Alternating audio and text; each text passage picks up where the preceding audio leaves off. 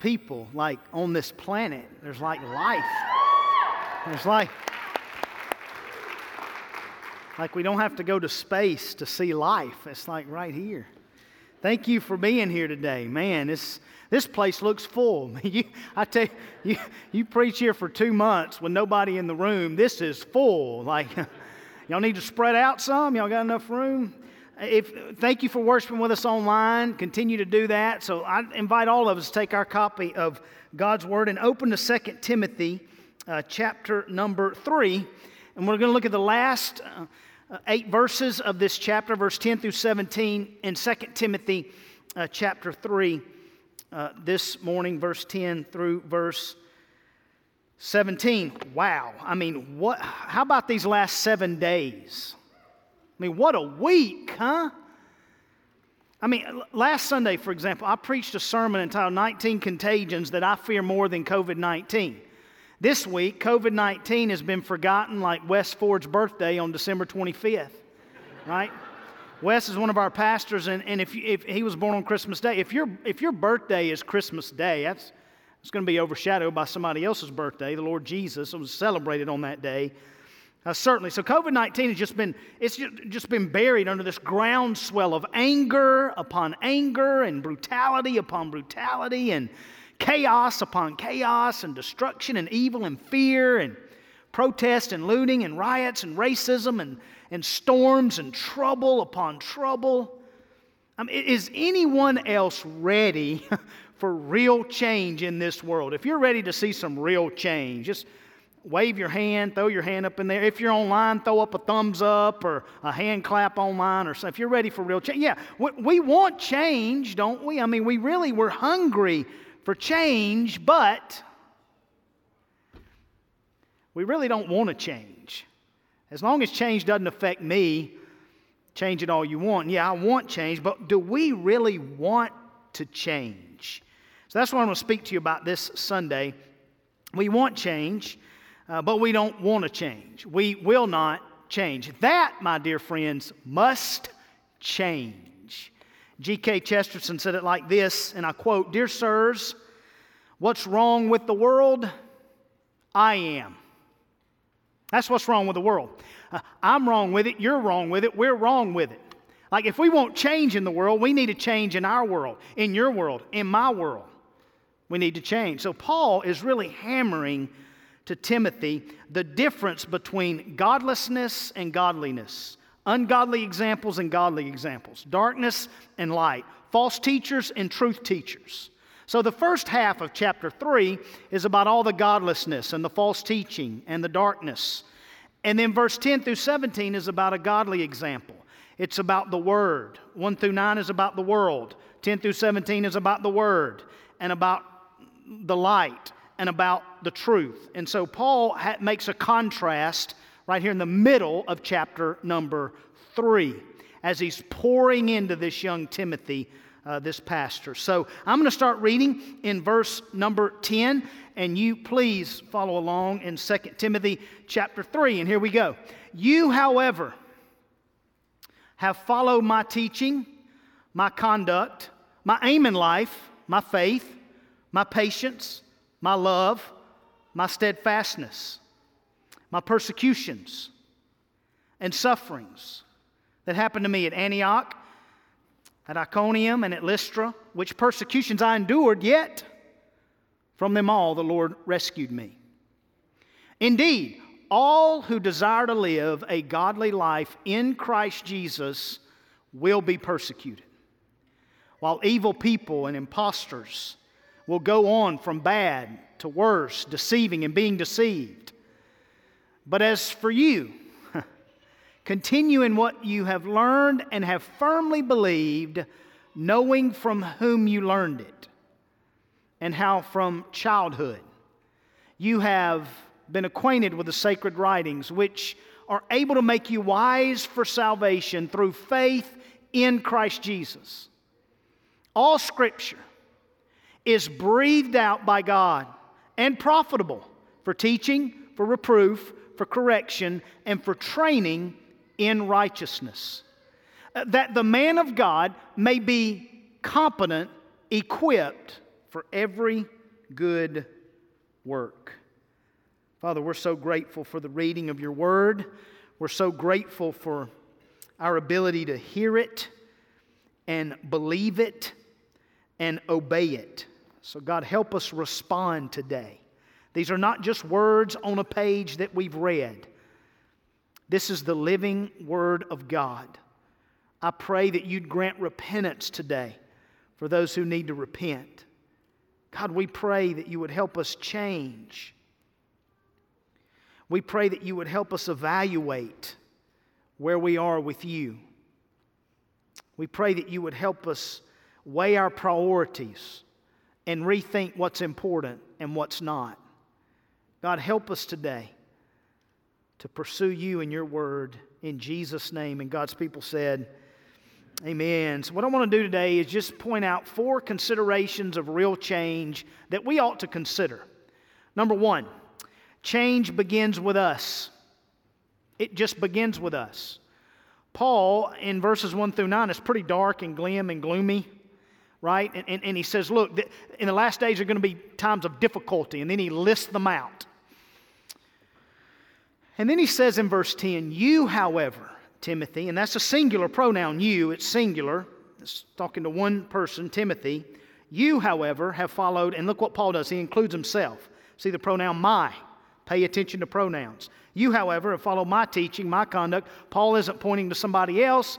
Paul isn't uh, shug, shugging off the responsibility of discipling Timothy to someone else. Paul discipled Timothy.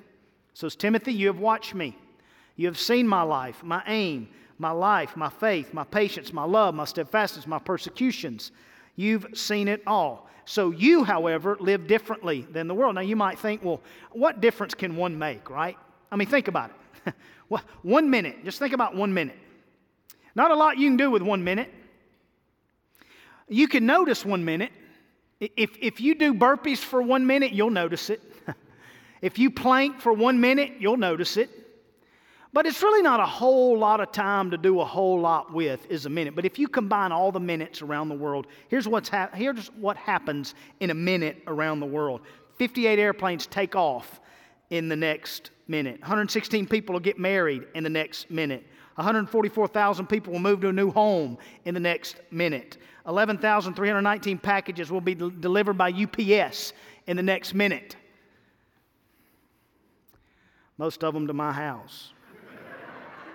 243,000 photos will be uploaded to Facebook in the next minute.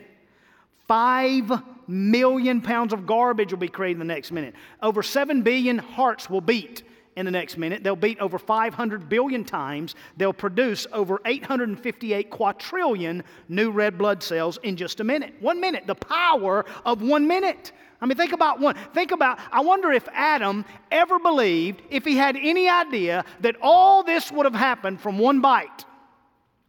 One bite. Think about one testimony, what difference that makes. Think about one sinner who repents. What happens in heaven when one sinner repents? Man, the power of one. One good cop can make all the difference. One bad cop can make all the difference. One testimony, one church, one baptism can make all the difference. So Paul's saying, Timothy, you can make a difference like you can, man, like you can through the power and presence of the Holy Spirit, you can make a difference. You've seen me walk. Paul says, Listen, I put feet to the faith, I've, I've finished the race. You've seen the conduct, my aim in life. You've seen me live this out. You've seen my patience. Now, Paul needed a lot of patience. If you've ever been fishing, uh, it takes some patience to go fishing, especially if you want to catch some big fish, it takes patience. And Paul is fishing for bigger fish. Paul is fishing for men and women and boys and girls, and that took a lot of patience. We see his love and his faithfulness and his endurance. Paul's saying, You've even seen my persecutions. Isn't that so encouraging that God knows what you've been through? He knows where you've been, He knows what you've been through. Paul says, You've seen what happened to me at Antioch, at Iconium, and at Lystra. Is that the only places Paul was persecuted? No. But Timothy intimately knew those places. The Lord intimately knows you and He knows where you've been and what you've been through. So trust in Him. And then he says, These persecutions, you've seen them. However, the Lord has delivered me from them all. Man, Isn't that exciting that the Lord rescued him from all those persecutions? Now, this time, Paul's in a dark, dingy, damp Roman prison, and he knows his only way out of there is through death, to be martyred for his faith. He knows that. He knows he's going to be put to death. He's already being poured out like a drink offering, he says. He says, The time of my departure has come. I've fought the fight. I've finished the race. I've kept the faith. So he knows it's the end, but for Timothy, it's not. And so he's saying, Timothy, you can, you can take this change and this gospel and continue. Don't stop. Uh, you know, Linus threw a stick for Snoopy to go retrieve. And Snoopy, before it took off after the stick, paused and thought about it for a moment and said, You know, I want people to think more of me when I'm gone. And he was, you know, a pretty nice dog. He just chased sticks. Right? Paul is not just chasing sticks, he's not just aimlessly living his life. He says, You've seen my aim in life my conduct to forget what is behind, to strain toward what is ahead, to endure to the end, to finish the race, to keep the faith.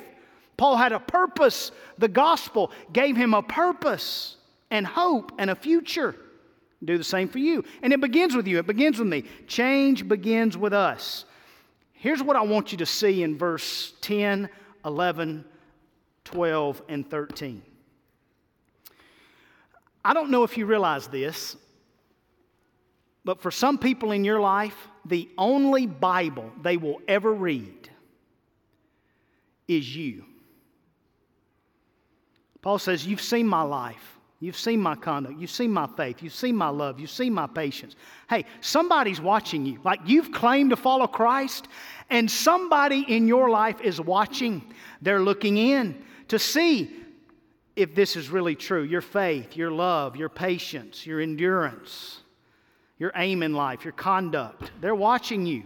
Like, know that. Someone is watching you. They're looking into your life to see if there's been a change, to see if there's something real about this Christianity. And Paul says, Hey, you've seen me live this way.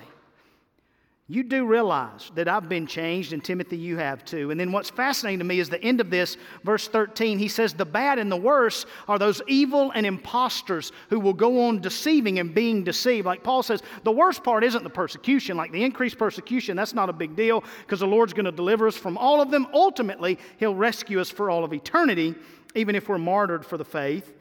Paul says the worst of it is, is there are people that are deceived. They're being deceived deceived, and they're continuing to be deceived, and they're imposters, and they're going from bad to worse. That's the worst part for Paul, is not the persecution. Because listen, here's the truth the, the Lord delivers us through hardship and through pain and through suffering, not from them, but through them if you're in Christ. He'll do that for you if you'll put your faith in Him. So Paul is being very pointed with Timothy because they had that kind of relationship and accountability, a discipleship, discipler type of relationship. Change begins with us. July 14, 2013, Van Neal is a season ticket holder for the Major League Baseball Cleveland Indians. And on one game in 2013, he changed his regular seats with another season ticket holder. Like they switched seats for one game. And it put Van on the third baseline. And in all his years of being a season ticket holder and all the games he'd been to, thousands of games, he had never caught one foul ball. Never once. Until this one game. And sitting on the third baseline, he didn't catch one foul ball, not two, not three, but four foul balls in one in the same game. Now, the odds of you catching one foul ball in a pro game, one in a thousand. Odds of you catching four, one in a trillion in one game and he called all four. Now, some of you this morning, uh, and he called all four all because he changed seats. So some of you today have changed seats. Right? You're not sitting where you normally sit. Now, I know that probably wasn't your idea. I get that, but you've changed seats. Some of you at home are, are, are have changed seats to some degree through this COVID 19. We've all had to change, right? I want to challenge us to think about for a moment what if we removed ourselves from the seat of the throne of our heart and allow the Lord Jesus to take his rightful place Just think about the possibilities, the one in a trillion that could happen in your life if you totally surrendered to the Lord Jesus. Paul says, Timothy, change begins with us. D.L. Moody said it like this I've never met a man who has given me as much trouble as myself. Right? Change begins with us. Number two, change doesn't end with us. Here's the discipleship aspect of Paul and Timothy's relationship. Change doesn't end with us. The gospel came to you, grace came to you, mercy came to you, kindness came to you, the love of God came to you. He first loved so we could love. He first was merciful so we could be merciful. He first was kind so we could be kind. He was first gracious so we could be gracious. The gospel came to us so it could go to somebody else. Like, it doesn't end with us. It continues with. Now, again, Paul knows he's about to die, but he knows Timothy's not. And so this is going to continue with Timothy. And here's how Paul says it in verse 14. But as for you, continue in what you've learned. Continue in what you have learned and have firmly believed, knowing from whom you learned it, and how from childhood you've been acquainted with the sacred writings Oh, church, from childhood, Timothy was poured into by his mother and his grandmother. Most likely coming to faith in Christ during that time, as uh, 2 Timothy chapter 1 seems to suggest. And then Paul comes along and disciples Timothy as his son in the faith. How important it is that our children and grandchildren are pointed to Jesus from the womb. I mean, from the womb. John the Baptist was filled with the Holy Spirit in the womb. Man, you need to pray over your unborn children. Read scripture to them when they're in the womb. Read scripture to them when they get out of the womb. Pour the word of God over them. And then when they get old enough, teach them to feed themselves and study the word and journal through the word and read scripture. And man, it's our responsibility to make sure our children are bathed in the word of God. And then, and then Paul says, continue in that, continue in what you've learned, remain in it, stay in it, abide in it. That's what Jesus said abide in me. If I abide in you, you'll bear much fruit.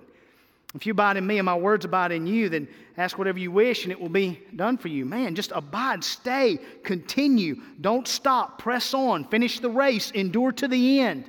Continue in this. Don't be like Hymenaeus and Philetus who turned away from the truth, but continue in what you've learned from childhood, how you were acquainted with the sacred writings. And why should we? Why should we point our children and grandchildren to the truth of the Word of God? Why should we? Here's why. Look at the end of verse number 15, which are able to make you wise for salvation. I, want you to indicate to me if you want your child and grandchild to be saved by grace alone, through faith alone, in Christ alone. Would you raise your hand? If you want your children and grandchildren to be saved at, at home, if you throw up a thumbs up or a hand clap on the chat, yes, we want our children and grandchildren, we want them to become wise to salvation. And the way to do that is written right here. It comes by way of the Word of God. The Word of God makes us wise to salvation. The Word of God tells us, hey, you were created in the image of God. Like male and female, you were made in His image. In the image of God, He created you. Wow. But just like Adam and just like Eve, we have gone away from Him. We ignored God. We ignored Him and did what we want to do, and that's called sin. It's missing the mark. And because of that sin, the Bible tells us the wages of our sin is death. Like we deserve to die because we just sang, Holy, holy, holy is the Lord God Almighty. And He cannot coexist with our sin. And so there's a problem. But God loves us so much that He lavished grace upon us by sending His Son Jesus to die in our place. And instead of us, on, on a cross called Calvary over 2,000 years ago, Jesus shed his blood for whosoever will believe in him and confess him as Lord will be saved. This, the Bible makes us wise to that. Our salvation is not found in the next election. Our salvation is not found in a vaccine for a virus. Our salvation is not found in a stimulus check. Our salvation is not found in the one injustice that outdoes another. That's not where our salvation is found. Our salvation is found right here. Making us wise for salvation is the Word of God. Jesus the Christ, the Lamb of God who takes away the sin of the world, the one who is the way and the truth and the life. Jesus, uh, uh, who gave his life as a ransom for many, that there's no other name given among men by which we must be saved. The Lord Jesus. And the Bible points us to that. That's what the Bible, it makes us wise for salvation. Hey, I want you to know that God wants you to be saved. God wants your children to be saved. God wants your grandchildren to be saved. He's done everything in His power, everything, to ensure that salvation is available to whosoever will. So, if at any time during this time you want to know how you can put your faith in Christ, you text connect to 79969 we have someone ready to talk to you. We'd love to help you. The gospel must never be passed up, but it must be passed on. To not only is Timothy to learn this and believe this and continue in it, he's to take it and to entrust it to other men who are also faithful to teach others, like discipleship, like accountability, like reproducibility, like sharing it with others. It does not end with us, it does not stop with us. Accountability is powerful. I want to show you how powerful it is. If, if you were to give a child a cookie, what do you think would happen? Give a little boy or girl a cookie, what are they going to do with that cookie? They're going, they're going to devour that cookie, right? Okay, well, there was a study done earlier this year, January of 2020 Man, wouldn't it be nice to go back to January 2020? That seemed like a millennial ago, doesn't it? January 2020, there were some kids, they paired up, they played a game together, and then they gave every child a cookie. And they told some of the kids, they paired them up, and they said, Look, if you will hold on to this cookie and not eat it, in 30 minutes we'll give you another cookie. And so what they did is they had all these kids on one side and they just let them stay by themselves in different rooms by themselves and gave them the cookie. Most of them ate the cookie immediately and did not wait 30 minutes for another cookie. But the group of kids that they paired up together, like put a boy with a boy and a girl with a girl and gave them a cookie, and they said, Look, what has to happen is both of you have to refrain from eating this cookie for 30 minutes, and you'll get another cookie. And most of those children waited because they didn't want to let their partner down. That's the beauty of accountability doing life together. A Paul, you need a Timothy in your life that you're pouring into. You need a Paul in your life that's pouring into you. You need a, a Barnabas, somebody to encourage you, and you need to encourage somebody.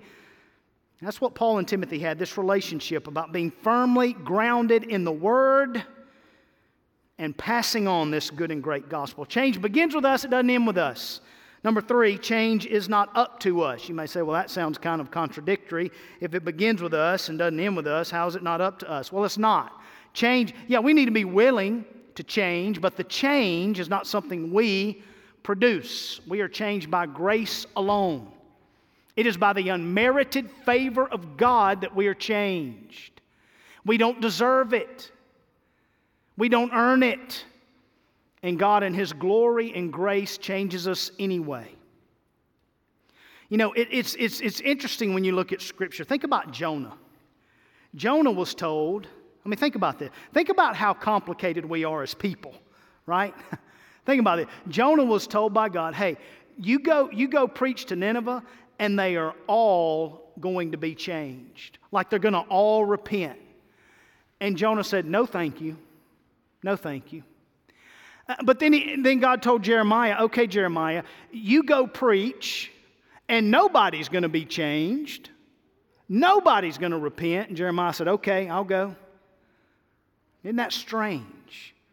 How, do, how can a God keep putting up with it? How can He be long suffering with us? How can He continue to be patient with us? How can He not say enough is enough and just wipe us out of existence? Grace, undeserved unmerited grace. And so here we see in verse 16, All scripture is breathed out by God. All scripture is breathed out by God. This doesn't read, this is how change happens. It happens through Scripture. Now, this doesn't say all Scripture that's breathed out by God is profitable. That would seem to suggest that there are parts and pieces of the Bible that are not breathed out by God, and that is untrue. That is heresy. All Scripture is breathed out by God. That's what this from Genesis to Revelation, from Genesis 1 to the end of the Bible. All Scripture is breathed out by God. This is the infallible, inerrant, transparent Word of the living God, our final authority for what we believe and how we behave. It is breathed out by God. Now, the difference between breathed out and inspiration is subtle, but it's important here in this context. Inspired. Men were inspired by God to take the Word of God and carried along by the Holy Spirit. God breathed out His Word and they wrote it down. So, inspired means to breathe into. But this, what Paul's writing here, is the idea of breathing out, not inspire, but expire, like you breathe it out. Why is that important? Here's why. Because in this context, Paul is not talking about the men who wrote the words down. He's not talking about the writers who wrote it down. He's talking about what they wrote.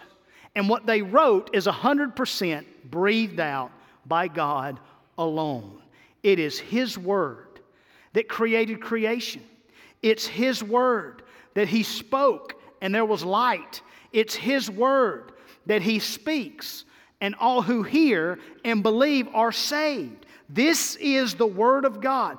Every scripture from Genesis to Revelation is breathed out by God. And it's profitable. It means it's good. It means it's useful. Like the Word of God is good.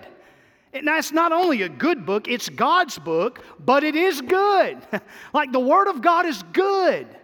Like, even when your life is terrible and it stinks and it's bad, the Word of God is good. Even when we can't wait for hindsight to be the year 2020, God's Word is good. Even when uh, monkeys escape from a lab in India carrying COVID 19 samples, and that's old news, God's Word is good. Even when murderous hornets are, treat, are considered like fleas because everything else going on in the world, God's word is good. Even when it feels like we're in the middle of, of a game of Jumanji, right? That's what it feels like. We're playing Jumanji. God's word is still good. God's word is good and useful and profitable. Now, what's it useful for? What's it profitable for? Well, he tells us at the end of verse 16. Here we go. God's word tells us what is right what is not right, how to get right, how to stay right. In other words, God's word tells us what is just, what is justice, what is injustice, what is not justice, how to be just, and how to stay just. If you want to know what justice is, if you want to know what injustice is, if you don't know what being just is, if you want to know what being what staying just is, then you need to refer to the scripture. The Word tells us that. And, and here we go. Paul tells us right here. For all scripture breathed out God, and it's good, it's useful, it's profitable for teaching. That's God tells us what is right. He tells us what is true and what is just. God tells us that. To do justice and walk humbly with your God. God tells us what is just. He tells us what is right. In fact, Tim Keller said it like this If Jesus rose from the dead, then you have to accept all that he said. If he didn't rise from the dead, then why accept anything that he said. The issue on which everything hangs is not whether or not you like his teaching, but whether or not he rose from the dead. So he tells, Bible tells what's right, what's true. Jesus really did bodily resurrect from the dead. Yes, that is true. Second thing the Bible does, it tells us what's not true, what's not just, what's not right. That word we see here is reproof, right? And, and the idea is um, thinking like this injustice cannot be remedied by injustice. One wrong, two wrongs can't make a right. So we have to know what's right and what's wrong, and the Bible tells us that. What's just and unjust, what's true and untrue, what's right and what's wrong. Number three, the Bible tells us how to get right. That's correction here in the Word. It tells us how to, how, to, how to be just and how to get right. Think of it like this we all want justice in this world. I mean, who doesn't? Right? We all want justice. But bringing justice into a world, this world, a world that has rejected the only one who is just, rejected the justifier of sins, rejected the God of justice, that's just impossible. Like we can't have justice if we reject the one who is just. But with Jesus, with the justifier, with the God of justice, we can see glimpses of justice even in this tainted world. And one day, every wrong will be made right. Jesus has promised it. So we know the Bible tells us what is just, what is not, how to be just, and then how to stay just. That's the last piece here in verse 16. Training in righteousness. Like it teaches us how to stay right, to stay true, to stay just. In other words, let me say it to you like this any time is a good time to have quite a time, spending some time in the Word of God for your quiet time. So get after it. Anytime, morning, noon, or night, anytime is a good time to have quiet a time, spending time in God's Word for a quiet time. Sure, we must be willing to change, but change is not up to us. It happens by way of the presence of the Holy Spirit, that He convicts us of our sin. We recognize that. We, we are granted repentance and we turn and we repent, and God regenerates us and He changes us through His Word and the presence of the Holy Spirit. That's how this happens. Last one, number four. Change can occur in any of us. So, whether you're worshiping online at home, whether you're in the room, I want you to understand that any of us can change. I 100% believe that Jesus can change anyone, anywhere, at any time. You can change. Now, Paul says it like this uh, that, that the man of God may be competent, equipped for every good work. I love that last phrase, every good work. It's the same that we see at the end of verse 21 in chapter 2 where Paul says in 2 Timothy 2, verse 21, he says, Therefore, if anyone cleanses himself, anyone, if anyone cleanses himself from what is dishonorable, like stop listening to the lies of the, of the, of the false teachers, he will be a vessel for honorable use, set apart as holy, useful to the master of house, ready for every good work. God's word equips us for every good work. And any one of us can change at any time. So I want to challenge all of you who have not put your faith and trust in Jesus to stop gambling with your eternity. R.C. Ryle said it like this Of all the gambling in the world, there's none as reckless as that of a person who lives in such a way that they're not prepared to meet God and who puts off repentance when it's granted. Stop gambling with your eternity and turn to Jesus. Consider Him who, although equal with God, did not count equality, equality something to be grasped. So he made himself nothing, becoming a servant, humbling himself, and dying a death, even death on a cross for you and for me. So consider him. Consider Jesus, the one who rescued Paul from all of his persecutions and delivered him ultimately uh, into eternity, even after he was martyred for his faith. We want to help you make a decision to trust Jesus. Text connect to 79969 to get more information about that. And if you're ready to do that, it's, it's a simple prayer. If you believe it in your heart, you have to believe that Jesus is who he said he is, that he did die for your sins, and that he was buried, and he is raised from life. And if you feel a, a conviction today about that, and that's become real to you in your heart, and you sincerely want to follow him and trust him, then if you confess with your mouth that he is Lord, believing that, Bible says you'll be saved. If you'll call on his name, call upon his name, that means trusting in and calling on his name. Faith means you believe the truth, but you also put your trust in that truth. So if you're ready to do that, all you have to do is pray a prayer, believing in your heart, Father, I know I'm a sinner. I believe Jesus has come to forgive me of my sin through his death, burial, and resurrection. Please forgive me. I put my trust in him. I want to follow him as Lord. If you need help with that or you have questions about that, again, text Connect 79969. Here's our takeaway for the whole morning, our whole day of worship today. In a sentence, build your life on the Bible. Build your life on the Bible. Why should I do that? Well, the reason you should build your life on the Bible is first of all, the Bible tells us what will happen. the Holy Spirit, through Paul, has been very truthful here. He has told us in the last days there's going to be difficulty. He's told us that anyone who lives a godly life in Christ Jesus will be persecuted. The Bible's very transparent, it always tells you the truth. Jesus is the only one who can rescue you, that all scripture's breathed out by God. This is truth. So it always tells us what will happen. Secondly, the Bible tells us how change happens, how a person is changed from the inside out. If you'd like to know more about that, text Connect 79969. Here's the bottom line either you believe the Bible is the Word of God or you don't. Uh, either you believe the Bible is our final authority for what we believe and how we behave, or you don't. If you believe the Bible lays out for us the plan of salvation by grace alone, through faith alone, in Christ alone, or you don't. Uh, either you believe the Bible is profitable to equip us to live a life pleasing to the Lord, or you don't. So here's what I'm going to ask you to do. If you're in the room worshiping with us, if you're at home worshiping with us, I'm going to ask all of us to stand up. Just stand on your feet. I want to ask you four questions.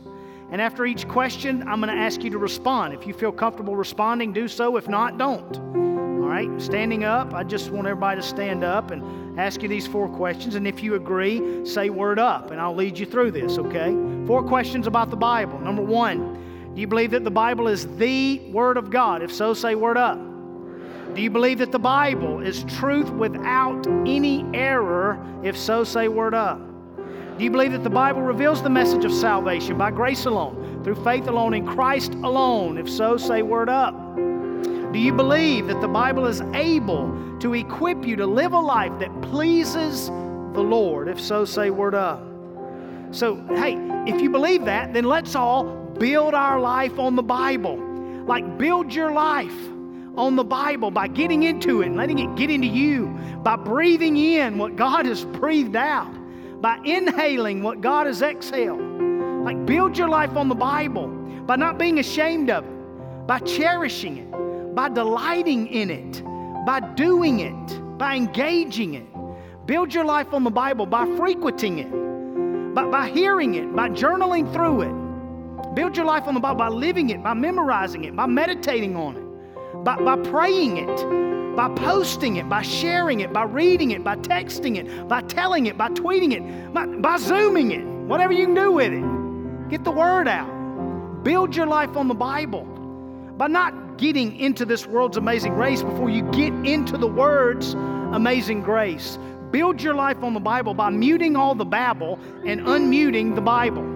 Build your life on the Bible by unsubscribing from this or that YouTube channel and subscribing to the book of Daniel. Build your life on the Bible by journaling through the Word while we're sojourning in this world. Build your life on the Bible by, by not panicking in, in this flesh, but finding peace in the one who became flesh. Like, build your life on the Bible by not working to open Reddit before you open the Word to read it like, build your life on the Bible by not rioting over what is wrong in the world, but by being right by what is written in the Word. Build your life on the Bible. Trust Jesus. If not for the first time, do it now. Text Connect. We'd love to connect with you. Whatever decision, when you text Connect, you'll get information on how to let us know whatever decision you made today whatever you'd like to do in response to the word today. You need to respond. So text to that.